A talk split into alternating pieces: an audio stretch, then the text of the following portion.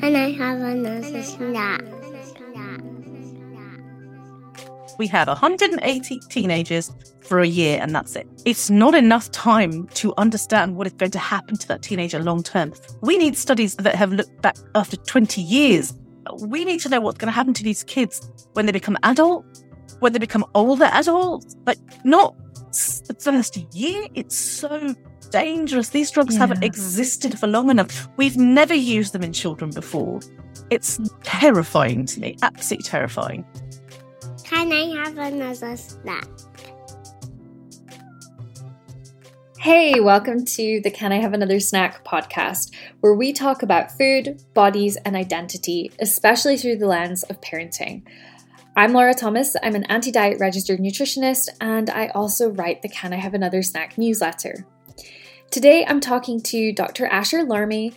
Asher, who uses they them pronouns, is a transgender non binary GP and fat activist who is campaigning for an end to medical weight stigma. They're the founder of the hashtag NoWeigh campaign, and they have over 20 years of medical experience and have been fat for even longer than that. As the self styled fat doctor, Asher started a blog in June 2020. They now also host a successful podcast and run a number of training courses as well as monthly webinars for people who are interested in learning about weight inclusivity. Today, I'm going to be talking to Asher about the news that came out of the UK that the National Institute for Clinical Excellence, or NICE, is considering approving the weight loss injectable semaglutide for kids. Asher is here to explain to us why this is catastrophic for kids' sense of safety in their bodies and their well being. We talk about the evidence behind semaglutide, or I suppose the lack thereof, the potential side effects and unintended consequences, and of course, we talk about the company behind this drug, Novo Nordisk, who are set to make bank off of fat kids. Just before we get to Asher, though, I want to tell you real quick about the benefits of becoming a paid subscriber to the Can I Have Another Snack newsletter, community, whole universe. Now, I know we're not used to having to pay for content on the internet. And why would you pay for something where 85% of the content is free? Well, that's a great question. I'd love to answer it for you. Well, because without paying supporters, this work just wouldn't be possible as well as supporting me in the time it takes to research, interview contributors, and write articles, your support goes towards paying guests for their time and their labor, as well as a podcast and newsletter editor. You also help keep this space ad and sponsor free, so I don't have to sell out to advertisers or exploit my kid for freebies. Plus, Keeping the community closed to paying subscribers only means that we keep the trolls and the fat phobes out. I recently asked the CIHAS community why they support the newsletter, and this is what they had to say. I am a mum of one fairly adventurous, self proclaimed vegetarian and one theoretical omnivore. The latter survives almost exclusively on added sugar and butter, but mostly sugar. I consumed all the picky eating advice, some of it really well meaning and pretty mellow, but by seven years in, I was more frustrated, confused, and full of self doubt than ever. Enter CIHAS. The no nonsense, cut through the bullshit, science backed content is exceptional. The content about sugar is especially helpful to me, and the anti diet lens is an anecdote to my extremely anti fat slash diet culture conditioning. And as an American, the British references are just an added bonus. To say your work is actively changing my life is not an understatement. Thank you. Well, thank you to the reader who shared that lovely testimonial. And if that hasn't inspired you to become a paid subscriber, I don't know what will. It's just a fiver a month or £50 for the entire year, and you get loads of cool perks, as well as just my undying gratitude for supporting my work. Head to laurathomas.substack.com to subscribe now. All right, team, over to Asher. So, Asher, last month, the news broke that the Department of Health have recently asked the medical watchdog NICE, which stands for the National Institute of Clinical Excellence, to review the so called benefits of using weight loss injectables for kids aged between 12 and 17 years old. Hmm. Specifically, they're looking at the drug semaglutide, which has been in the news a lot recently, which I'm sure we'll get to. But I wondered if we could start by talking about what exactly semaglutide is, how it works, and what the evidence says about it. You used to put it in air quotations, or you said so-called benefits, didn't you? I like Yeah. that. that that was a really good way to start. But yeah, so semaglutide, it's a incretin mimetic. It mimics a hormone called incretin, or one of the hormones, GLP-1, which is an incretin. And, and these hormones are released by the gut in everybody's body. And in response to eating, so if you have a meal, your gut releases these hormones and they impact several parts of the body. The main thing they do is they impact the insulin pathway. So they impact the pancreas. But they also have various other effects. And one of them is they sort of decrease appetite and increase a feeling of satiety, of fullness, which makes sense, right? Because when you start eating, after a while, your body sort of wants to tell you, okay, you've been eating now, like it's time to stop eating because you can't eat forever. And Mm. and when we talk about intuitive eating, we're always talking about like picking up our hunger cues and picking up our fullness cues. Well, there's a reason we have hunger cues and fullness cues. It's nothing to do with the size of your stomach or anything like that. It's because of these hormones acting on the appetite sensors Mhm. In the brain. So this drug, semaglutide, was designed for diabetics because of the way that it works on the pancreas and the insulin pathway. But they found very quickly that it causes appetite suppression. And so people were losing weight on this drug. Their diabetics were losing weight. And to this point, just to clarify, you are talking about in adults, right? This Absolutely. research was initially done in diabetic adults. in diabetic adults. And we're talking when they probably started working on this drug, this would have been early 2000s. I Mhm. think the first one of its, ki- the first drug in this group, and it wasn't semaglutide, by the way, it was a, a completely different drug, um, would have come out in the sort of early 2000s. Semaglutide for diabetics, which is Ozempic. Ozempic is the brand name for the drug semaglutide, one milligram weekly subcutaneous injection. So it comes like a little pen and you inject it into your stomach usually. One milligram is the maximum dose for diabetics, and the brand is Ozempic. I Mhm. can't remember. I don't want to say for sure, but it was definitely after 2010, somewhere around that time that we started using it in diabetics, or it was approved. And more recently, we've been using it in diabetics more and more and more. It's a very expensive drug, Ozempic. And in Mm. fact, it is the most expensive diabetic drug. I don't know how it compares to insulin, but certainly compared to all the other diabetic drugs. Yeah, I saw that for like a month's supply of Wegovy, which is the the weight loss version of Ozempic, Okay. that it costs something like thirteen hundred dollars a month in the Mhm. US. I don't know what it is in the UK, but in the US, thirteen hundred dollars a month. That is an astounding amount of money. Sure. And that's the private prescription. But when you look in the NHS, it's how much it costs the NHS per month, right? So Mm. that's always like the sale price. It's, you know, it's, it's not That's the, the, the wholesale the wholesale, the Costco price. Costco price. and I can't remember what it is, but it's at least twice as much. It's expensive. It's expensive compared to metformin, which is probably like one pound a month. It- you know, in terms of diabetic drugs, it's much more expensive. Anyway, so Novo Nordisk creates semaglutide. It's a once weekly injection. Ozempic, people like it. And then quickly they realized it was kind of like Viagra story. I mean, if you know the story of Viagra, that sildenafil was supposed to be for blood pressure. It was, it was Mhm. antihypertensive for blood pressure. But they soon realized it's not so much what it does to blood pressure. In fact, it wasn't very good with blood pressure.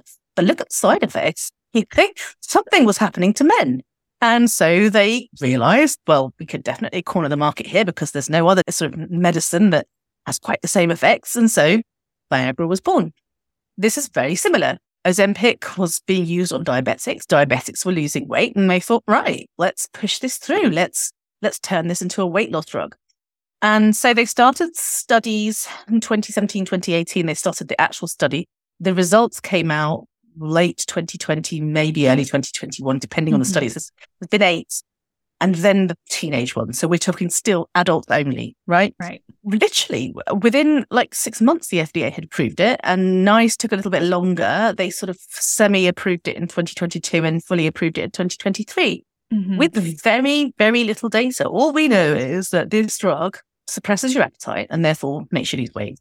And it also does all the other things, like sort of acts on the insulin pathway and Mhm. all the other things that it's known to do.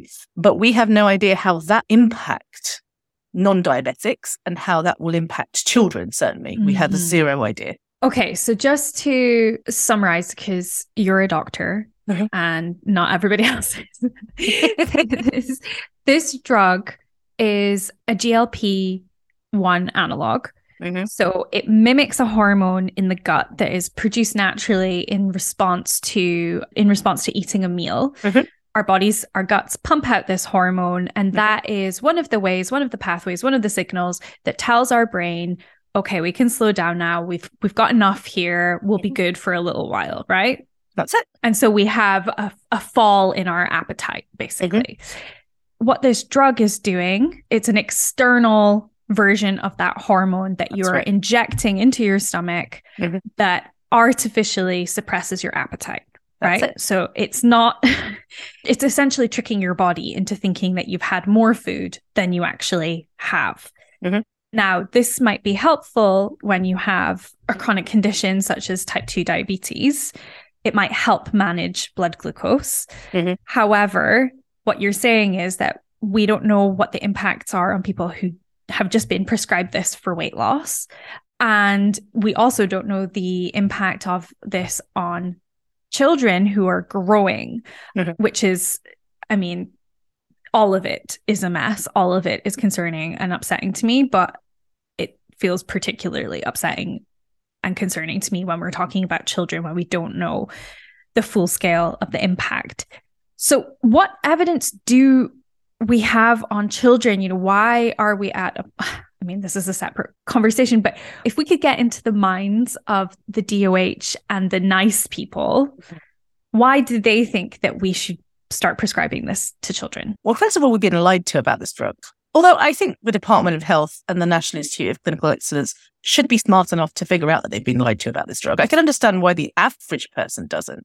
But if you've read studies, which I have in detail, all eight of them, well, seven of them, one wasn't published, and the one on teens, it's very obvious because the first thing is, in order for them to achieve weight loss, the participants in this trial had to go on a diet, 500 Mhm. calories deficit, plus Mhm. exercising for 150 minutes a week, plus an hour of counseling every month. Right. We don't know if the impact is coming from the diet and lifestyle modifications versus the drug in and of itself. We do to a degree because Mhm. everybody was on the diet.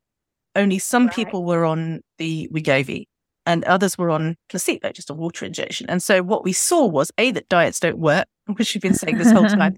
The diet only group only lost about 2.5% of their body weight over a period of a year and then regained it all. So diets don't work. What a surprise. The people who took the Wegovy definitely lost much more weight. There was a significant difference. So in the first 16 weeks, that's when you lose the most amount of weight. We know this. This is the physiological response to calorie deficits or energy Mhm. deficits. It then slows down. And between sort of week 16, week 20 until about month 10, it's sort of slowed down, but was still going. And then at month 10 in the first study, we reached the nadir, which is the peak. And then people started regaining weight. Mhm. If you look at the study over two years, people regained something like 15% of the weight that they lost within eight months. You carry that forwards. I mean, it's not particularly scientific to carry it forwards, but if you were to assume that every eight months you'd gain back 15% of the weight that you'd lost, within five years, you've regained the weight. And that's if you're on the medication. Yes. If you stop the medication, which in the UK you only are entitled to have it for two years, the moment you stop that medication, you will start regaining the weight. There is absolutely no way you can maintain it because nobody could. Nobody could maintain it. Even when they stayed on the diet, they could not maintain that weight loss. Mm. They immediately start gaining the weight back and at a rate that is almost unprecedented. We've never seen such dramatic weight loss followed by weight regain with any other weight loss drug. Well, shit, you're going to be hungry if, as soon as you stop taking that drug. Like, you're going to be fucking hungry. Sure, although I think it's more than that. Like, I, I don't even think that explains it. There's something else that's happening in the body, and we just don't know what it is, right? Don't know how it's working. And this is it. Like, when you go in and you start messing with hormone pathways, Yes. it's not just going to be one individual pathway in isolation. There are That's going to exactly- be knock on effects. And that is what we've seen in historic weight loss medications, right? Where Absolutely. we're giving people something for weight loss, but it turns out, oh, actually, we're burning them alive from the inside, right? That's what has happened with other Right. with other drugs, or where we've we've tried to suppress people's appetites, but we've also suppressed their libido, because again, you can't isolate out individual pathways within the human body because everything is interconnected. That's exactly right. And actually, what we know is that this drug primarily works on the insulin pathway. And the insulin pathway is extremely important for so Mhm. many different reasons. We know that the insulin pathway, insulin sensitivity, insulin resistance, for example, leads to weight gain. So we could, you know, make an argument that actually once you stop messing with the insulin pathway, perhaps there is a weight regain and perhaps you're Mm. making permanent changes to the body because you're messing with the pathway you shouldn't be messing with. I, you know, I often say, don't play about with a healthy organ if you can avoid it. And so in a diabetic, the pancreas is already exhausted. The pancreas is already struggling. So, okay, you're going to mess with pancreas, but it needs help anyway. Mhm. Benefits outweigh the risks. But in this case, this people with a healthy pancreas, especially children, the last thing you want to do is mess with organs that are still growing. You know, that that's massively worrying. So the first thing I will say is that we have been lied to about this medication. We have been told that this medication will help you to lose weight and keep it off. Wrong. Even NICE said with the adults Mhm. guidelines, you will not be able to maintain the weight loss. So that's one thing. And can I ask you, sorry, 'cause I Yeah. know you're like desperate to tell me your second point, but I'm just curious, like, what is the reason that NICE are giving for people only being able to stay on the drug for two years? because that's all the evidence we have. We don't have anything beyond two years. Right. If we had evidence for five years, they probably would have said five, but they've said, look, all you've got is two years. So that's all we can allow. Now, remember with NICE, it's the UK, this is a nationalized health service. There's only a certain amount of money. So when NICE is approving a drug, they're not just worried about the drug's safety, efficacy, you know, and all of that stuff. They're also worried about, is this a cost effective? Yes, money. Is it cost effective? So Novo Nordisk had to prove to NICE that there was a cost benefit. So helping people lose weight for two years and then regain it, which they admitted would happen because that's what their studies show. And so that's the problem. If you look into that calculation, that calculation is materially flawed. The fact that NICE accepted it makes me very skeptical of the whole thing, but we can cross that bridge later. The point is that in the UK, you can only have it for two years. Mhm. But even if you continued it for five years, you will have regained most of the weight back by that point in Mhm. time. And then they talk about maintenance doses. What maintenance dose? If the treatment dose doesn't work, then what's the maintenance dose going to do? What does that say to me? They can only keep going up, up, and up, right? You know, at what point in time are we going to accept that we really shouldn't be messing around with the body like that? Just for temporary weight loss. That's all it's doing. It's not Yeah. improving your health. There's no evidence that it does anything for your health. It just makes you lose weight. They didn't even bother to measure the impact on your health, even your like blood pressure, blood sugar, Cholesterol or- cholesterol. yeah. They didn't even Yeah. bother to do like a statistical analysis of that. I think because they knew that they wouldn't be able to find anything. It's just so transparent, isn't it? When you say just- that, like, it's just, we don't actually give a shit about your health. No, We don't just- care about any other parameter of your well-being. Yeah, we just want to you. make money off of you. And so you asked, you said, well, why, why are we trying to get this available for children? And the answer is simple: for more money.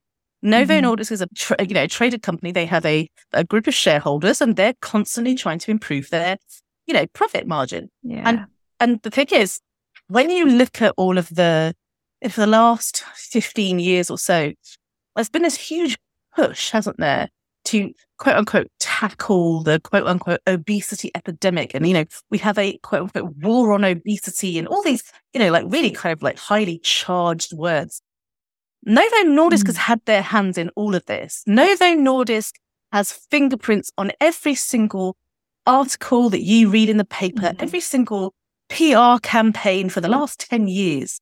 Whenever you hear the word childhood obesity in the in the papers, whenever you hear that word, if you look carefully enough, you will find Novo Nordisk. Mm. They have wanted to sell this drug to teenagers for a really long time. So much so that the American Academy of Pediatrics, when they brought out their guidelines, they actually held off and waited for Novo Nordisk to be able to put Mhm. their study into the into the gut. Like, Yeah. Literally, they were like, "This is the cutoff date," and then they went, "Oh, hang on, hang on, hang on.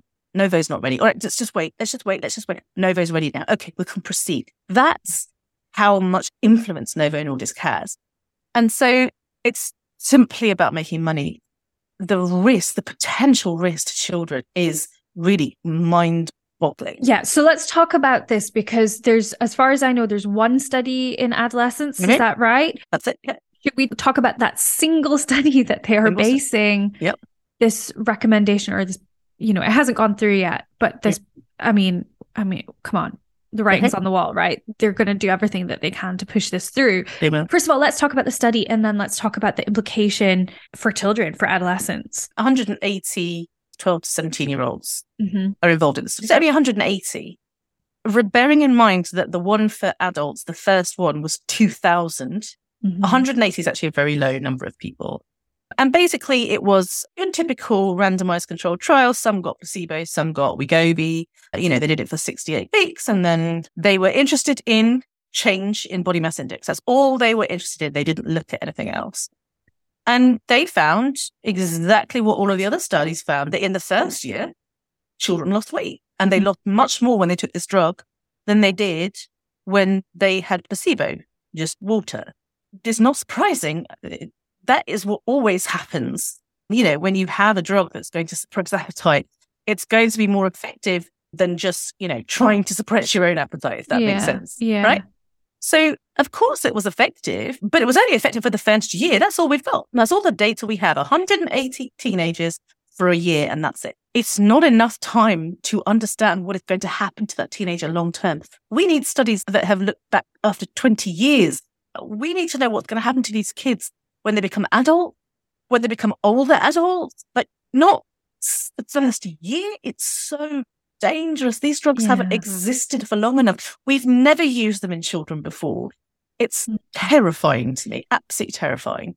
Something that I found really interesting. Um, so shout out to Ragen Chastain who did a really great deep dive on this on Yeah. her um, weight and healthcare uh, Substack. I'll link to it. But one of the things that that she pointed out were all of the side effects that were reported in this study. A lot of them were related to gastrointestinal side effects. So a lot of nausea, vomiting, diarrhea, and abdominal pain. And so, again, of course, if you've got a kid who is nauseous, who has diarrhea, if they've got that for an entire year, they're going to lose weight. But at what cost to that child, to their quality of life, to Yeah. like think about if you feel sick, like even for a couple of hours during the day, let alone for an entire year. Mhm. And these are kids who are, you know, presumably going to school, trying to learn, trying to have a social life, trying to navigate the head fuck that is puberty, right? Mhm. All of that stuff. Yeah. And we think it's a good idea to subject them to this kind of like for why? Yeah. Why? So for me, weight loss in children is absolutely unacceptable, Mm. always. Okay. If I see a child who is accidentally losing weight, It's a huge red flag. Huge red flag. Like that, that's like panic stations, figure it out immediately. The second thing I will say about children is that we know that dieting of any kind is going to predispose them to eating disorders, especially at that stage in life. right? Like, Especially at this, is the is the most vulnerable point in a child's development absolutely. for Yeah. yeah the Yeah, I mean, onset of a, an eating disorder. And we know that the more extreme their sort of dieting behavior is, the more likely they are to develop an eating disorder. So that's the second thing. It's not just that dieting creates eating, but the more extreme. Now, taking drugs is one of the most extreme form of dieting out there. So what we're doing is we're essentially prescribing eating disorders to adolescents. Mhm. It is no wonder that over the last 20 years, certainly over the last few years, where we've become more and more obsessed with weight in children, where we keep sending them to these quote unquote weight management clinics and we keep singling them out at school and policing what they eat and all this stuff. If you're a fat kid nowadays, like, you know, you can't even bring in a packet of crisps in your lunchbox without getting told off by your teachers. You can't even have a, ca- a snack that's over 100 calories. It's something I'm writing about at the moment, and it's fucking horrendous because we're pol- literally policing, the amount of food that a child, a growing child, can have. Yeah. It's Yeah. despicable. But what are we doing? More importantly, we are literally prescribing an eating disorder to them. We are saying to them, this is what's going to happen. And are we surprised that nowadays eating disorder rates have gone up dramatically? Mhm. They're escalating. They're escalating in boys. They're escalating in people with like, you know, multiple marginalized identities. You know, it's not just a really thin sort of like fragile teenage girl anymore that we need to be worried about. We have to be really concerned about all of these young boys, for example, who are trying to build up muscle and Mhm. it's actually quite terrifying what's happening to young people. Their mental health is really poor anyway at the moment. And what we're Yeah. adding to with this weight management is just awful. So this isn't even about the drug. This is just about the fact that you should never mess with weight and a child. You should never ever mess with growing organs. Just Yeah. let the child grow up. I wanted to ask you about like what are the implications of putting a child on a calorie restricted diet Yeah. messing with their energy intake while they are growing and developing like what are the implications there for around their physical development around puberty around sexual development all of those things what do we know or do we just not know I was going to say, first of all, it's amazing how much we don't know. No one is interested in researching this. No one ever says, what are the risks of putting a child on this medication? You know, they look at the side effects of the medication, but no one's actually said, what happens to children if you put them on diet after diet after diet when they're young? We know the answer to this question because we are, and we are of the generation. I'm, I'm 43 years old. I was on a diet when I was a kid. I know exactly what that did to me. I Mhm. weight cycled and weight cycled and weight cycled and weight cycled. It messed with me mentally. It messed with my self esteem, my self worth, my confidence.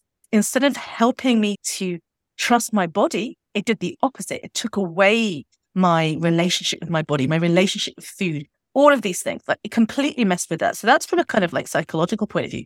But from a, from a physical point of view, with these particular drugs, we don't know. We're not just worried about malabsorption. You're not getting enough nutrients if you're not eating enough food. That's that's well hugely problematic, right? Yeah. And I know you you say we don't know, but I think we have a good sense, right? Mm-hmm. Like we can infer mm-hmm. what we would imagine would probably happen. Like you say, if you, if you don't have enough nutrition, if you Yep. have deficiencies, what I'm thinking about in particular is bone health and how Yep. can you know while you're still trying to achieve peak bone mass, mm-hmm. you are then putting people at risk, children at risk for falls and fractures and you know osteoporosis, Osteoporosis, as they get osteoporosis, as they get older. anemia, you know, all sorts of things. Also, gastrointestinal problems. So we're Mhm. looking at things like, you know, irritable bowel syndrome and stuff like that. You know, you you mess around with the gut because this drug That's what you're Like I doing. said, Mhm. this drug impacts your appetite centers, but it also impacts your gut itself. So you're going to mess, you know, we're, we're talking sort of gut function and motility issues. And this is the thing that, like, you know, most concerns me out of everything is you are messing with a healthy pancreas. Now, if you understand the insulin pathway, what happens with insulin is that when we ate food, sugar, insulin is released because of these incretins, right? The incretins from the gut, the GLP 1 comes along, tells the pancreas, hey, there's food, here. We need to Uh, process it. And, and it goes, I'm going to release lots of insulin. So that's the pancreas. It needs insulin. Insulin is like a key. If you put the key into the lock and you turn the lock, that you open the door, sugar can go from the blood, where it's, you know, currently sitting, into the cell, which can then be used as energy for the cell or can be stored to be used later. Mhm. So you need the sugar to go from the blood where it's useless into the cell where it's needed. And insulin is the key. Now, over time, some people develop something called insulin resistance. Because you're overproducing insulin, and that's one of the first things that happen is we start overproducing insulin. Nobody knows why. It's probably genetic. You start overproducing insulin. So now there's lots and lots and lots of keys constantly trying to turn locks. And eventually the, the locks become a bit faulty, right? You keep messing around with the lock after a while, locks, you know, stop working as well. So now you can't open the door to get into the cell. So there's more sugar in the blood. And eventually, when you have enough sugar in the blood, you develop a condition called diabetes, type 2 diabetes. At the same time, because of all this stuff that's happening, the pancreas is panicking. I keep releasing insulin, but there's still loads of sugar in the blood. Like, what's Mhm. going on?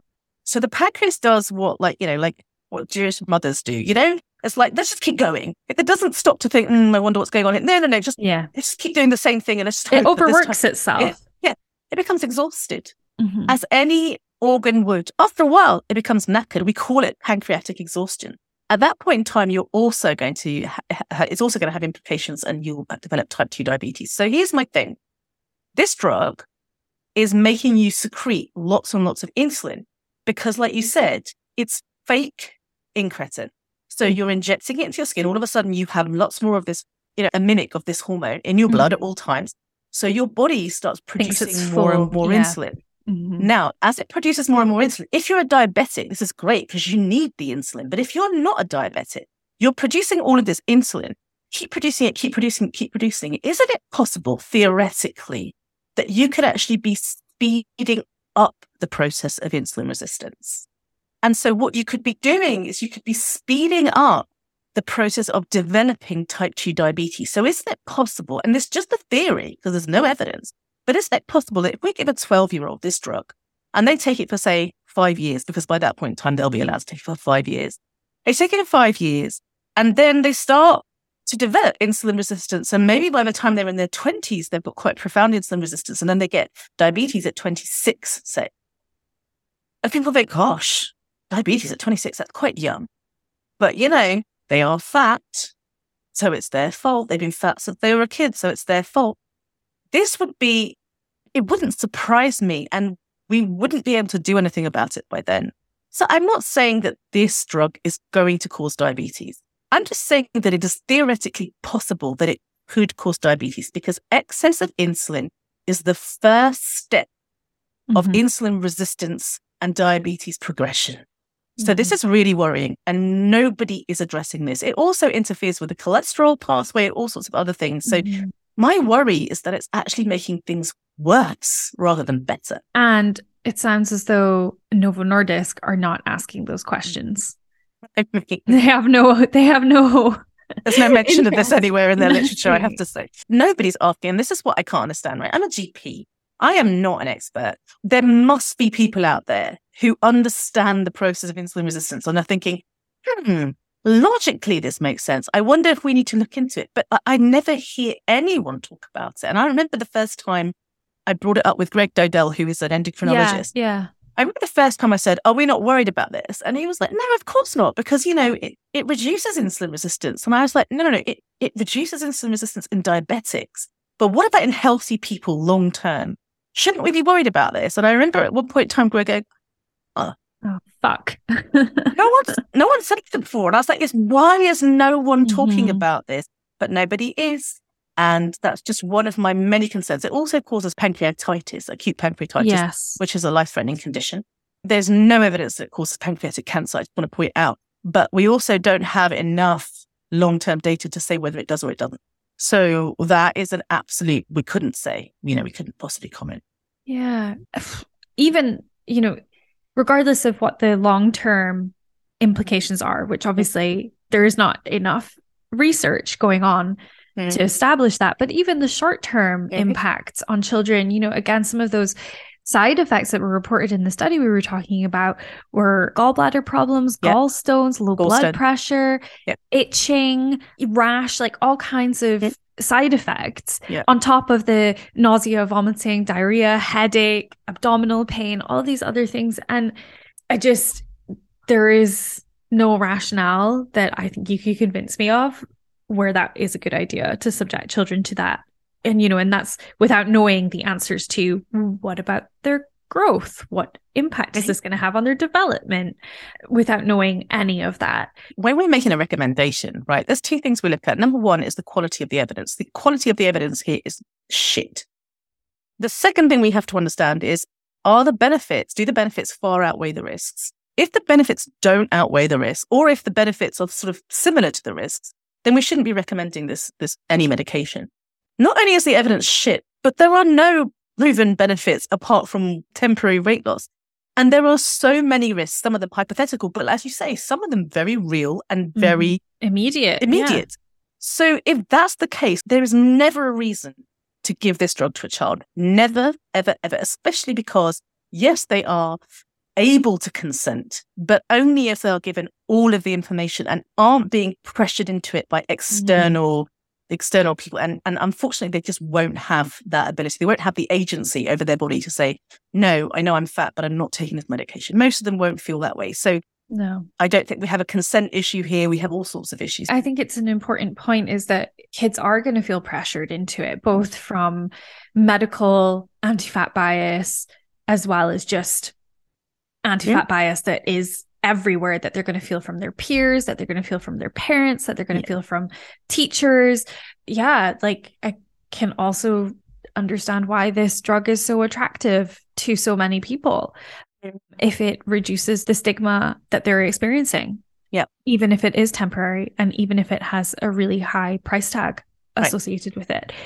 Speaking of price tags, the Guardian reported earlier this month that Novo Nordisk, so the company that makes Wegovy, paid more than 21.7 million pounds to UK health experts and organizations in just three years, according to Disclosure UK records. And then several of those experts and organizations went on to make submissions to NICE supporting the drug's approval for use in adults. Mm-hmm. It just again shows you that enormous conflict of interest within Novo Nordisk. But like we said before, the, the writing's kind of on the wall in terms of this getting pushed through NICE and you know being incorporated into NICE guidelines what does that process look like from here? Like what happens between now and then? Yeah. and you know how can we intercept? You know where do we submit evidence and submit concerns and ask these questions? Can we even do that? Or yeah. is this just going to go through the can we is tricky actually yeah. It's not the kind of process where you can get involved as, as easy as you'd like to. It's not like a public consultation, basically. It's not. What will happen is that NICE has to make a decision about whether they're going to look into it first. And then they will form a guidelines committee. NICE will have a group of help. It doesn't have to be doctors. It'll be uh, experts, and some of them will be more interested in data, and some of them will be interested in finances, and some of them will be doctors, and not necessarily pediatricians or endocrinologists. They could be psychiatrists. They could be anything. And they're just Doctors. members of a panel. Yeah. So that you get this little guideline committee and then you've got your stakeholders. And so there will be certain groups that will be invited to partake. Obviously, Novo Nordisk is going to be doing the big presentation. The table. Mm-hmm. In the adult one, we had Obesity UK, a charity mm. that is funded by Novo Nordisk, uh, we had another obesity charity whose name I quite can't quite remember, but again is funded by Novo Nordisk. We had Professor John Wilding, who is the lead author of the Step One trial, the Wegovy yes. You trial, mm-hmm. who has been paid countless handsomely, times, handsomely by Novo Nordisk. And that was basically it. There was nobody not representing Novo Nordisk. And so they go through like, you know, the beginning and people are asked to submit evidence and then, you know, there are questions and then they have to submit more evidence and then they have the draft guidelines. And there is probably a time when you can get involved and register your concerns, but I don't think it's open to the public. I don't mm. believe, to my knowledge, that it's open to the public. I think that if this does happen, we are going to have to consciously, and by we, I mean the kind of people who are, you know, advocating against this drug being used in children are going to have to consciously get together and find a way to get involved in this process. I wasn't with it enough when NICE was looking at Wegovy. It was too early on. It wasn't far enough into my sort of, I guess, mm-hmm. deliverance. Activism. Deliverance, yeah. I would say more from, from diet culture and weight weight stigma. But certainly this time around, we're going to have to do something about it. It's absolutely unacceptable. But to be honest, I would like it not to get that far. The Guardian, The Observer have been writing a few political pieces, pieces about the politics of Novo Nordisk, and they have, in the UK, had a bit of a slap on the wrist. I don't think they're taking it very seriously. I don't think they're worried about it, but they have been caught doing some very unethical things. We're not surprised. They are very aggressive in their marketing campaign. And, you know, the how much do you say it was? 20 million? Uh, yeah? Tw- 21.7 million it's nothing compared to how much they spent in America. That was 150 million or something. Like it's nothing. I'm not going to, for one second, defend my colleagues because I don't have time for that. But I do think a lot of them will have been going to weight management courses Conferences or and- conferences, whatever, and not mm-hmm. realized that because because Novo Nordisk was not outspoken. They weren't like, we're Novo Nordisk and we're presenting this data to you. They ran these courses without telling them Yeah. that they were running these courses. And so a lot of my colleagues are fanatical about this drug. And also, yeah, most of my colleagues learn a lot of medicine from reading The Sun and the Daily Mail, and maybe not the Sun of the Daily Mail. Maybe maybe my colleagues are too highbrow for that. You know, they're far too snobby to read the Sun of the Daily Mail, but they're reading it in the paper. They're reading their stuff in the paper. They're, They're reading like. Henry Dimbleby Yes. talk about ultra processed food, like Yeah. he knows what the Yeah. fuck he's talking about. Yeah. How many how many fat people have gone to see a doctor and they've been recommended, oh, you should try keto because you know that worked for my uncle or something stupid like that. Like, you know, doctors really have no clue when it comes to nutrition, when it comes to quote unquote weight um what do they call it? management. Right. So they just say stuff. They repeat stuff they've read in the papers. So they've all got it in this head that this is a miracle drug because of this beautiful PR campaign. Now, if I worked in public relations, I would be massively impressed.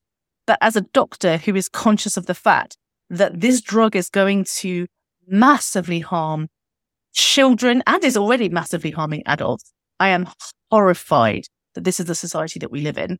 So we have to do something about this. We really do. But all we can do is educate at the moment because I don't know Yeah. how much more political power we have.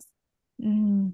I'm counting on you, basically, Asher, to send up the bat signal, and it's time for us to. Yeah. well, well, well, when it's time, we're, we're keeping time to fuck eye. shit up. Just Yeah. let me know, and I'll Yeah. send. Re- Ragen, what I need to again, shout out to Ragen. She's Mm. amazing. And she has been keeping on top of what's happening in the UK um, and the politics with Novo. Because Wow. obviously, Ragen, I, I learn a lot of, I learned most of my stuff from Ragen, but there are a group of us around the world that are doing whatever we can to to shed some light on Yeah. the very dark, underhanded dealings of this company. Mm. And because she's keeping abreast of what's happening in the UK, the one good thing I can say about is the UK is that it's a lot more out in the open. yes. You know, the FDA, it's all done behind closed doors and there's there's no legislation, there's no there's no legal requirements to do things a certain way. But if you've noticed the ABPI, which stands for something to do with pharmaceutical industry and their main organization, has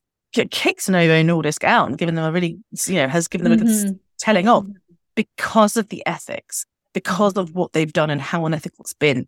So this is my point. I think we also need to be exposing them for the fraudsters that they are. Mhm. And anyone and everyone can do that.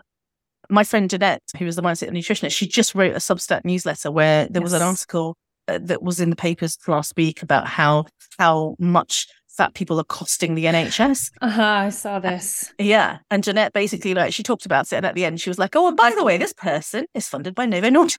And it's like, oh, Mhm. there you go. You can Mhm. find Novo's na- name anytime you try and look into it. So, you know, if you're sitting at home thinking, what can I do about this? Feel free to do a little bit of sleuthing, like Googling by yourself and try, just try and find the name Novo Nordisk. Google the name of the doctor that's quoted in the article and then Google Novo Nordisk and see if you can find the connections. Because I think the more we bring attention to this, the- more we expose mm. these fraudsters for who they are. Right. Any investigative journalists Yes. listening, Do it. you know, hit Asher up. Yeah, I'm totally on board. Like, totally, that's it. Let me know. I'll give you my number.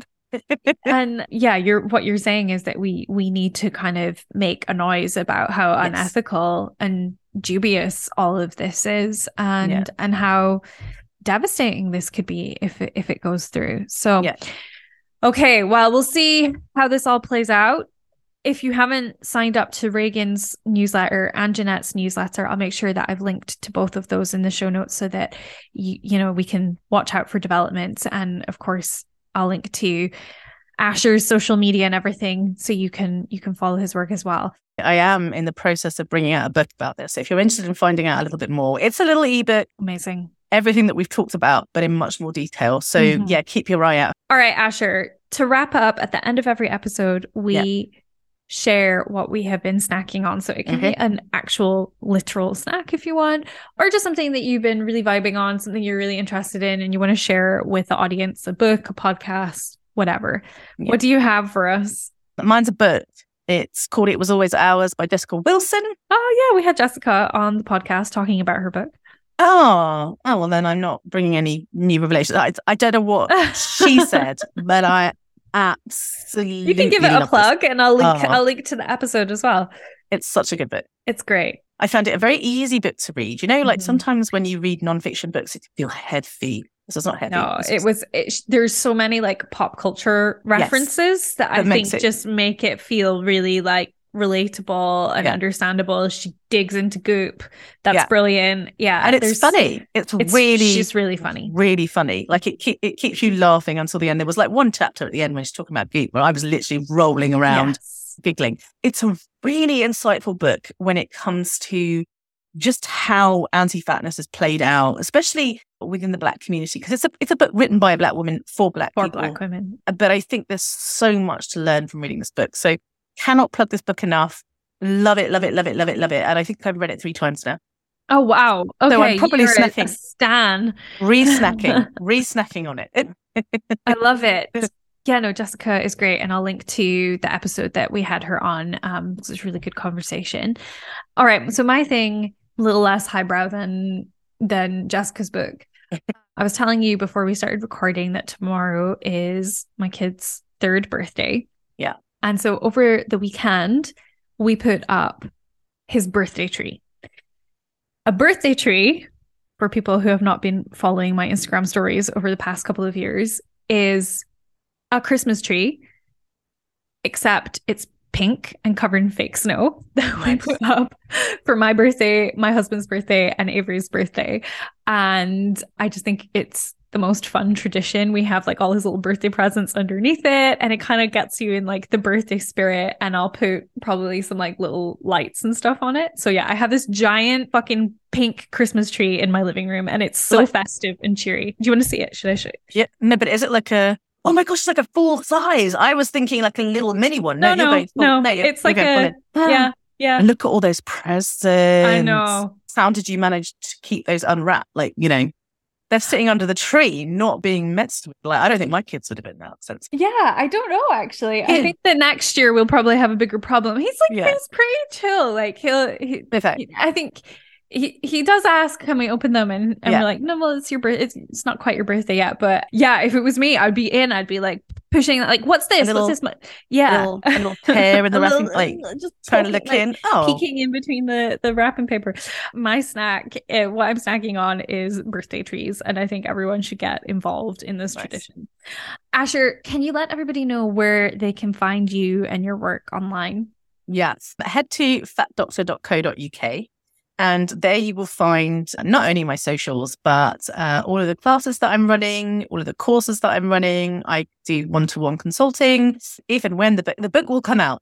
And when it comes out, Mhm. you'll be able to see it all on my website. So I think this is that's probably the central place. I'm also on Instagram, but like I said, if you go to fatdoctor.co.uk, you will be able to find me on all my socials as well. Well, we're going to link to all of your places on the internet in the show notes anyway so people will be able to to find you thank you so much for coming and having what i think is a really important conversation uh, you know I think the media are presenting one side of this Mhm. story. Like you said, there's a couple of journalists who are doing some sleuthing, and that's really good work. But it it's not going far enough, and I think we need to alert parents, teachers, other doctors, medical people to the really concerning dark underbelly of you know the Novo Nordisk, Wegovy industrial complex, whatever we want to call it. Yeah. Well so said. thank you, thank you so much, Asher. Thank you. Can I have another snack? Can I have another snack? Thanks so much for listening to the Can I Have Another Snack podcast. You can support the show by subscribing in your podcast player and leaving a rating and review. And if you want to support the show further and get full access to the Can I Have Another Snack universe, you can become a paid subscriber. It's just £5 a month or £50 for the year, as well as getting tons of cool perks. You help make this work sustainable, and we couldn't do it without the support of paying subscribers. Head to laurathomas.substack.com to learn more and sign up today. Can I Have Another Snack is hosted by me, Laura Thomas. Our sound engineer is Lucy Dearlove. Fiona Bray formats and schedules all of our posts and makes sure that they're out on time every week. Our funky artwork is by Caitlin Pracer, and the music is by Jason Barkhouse. Thanks so much for listening.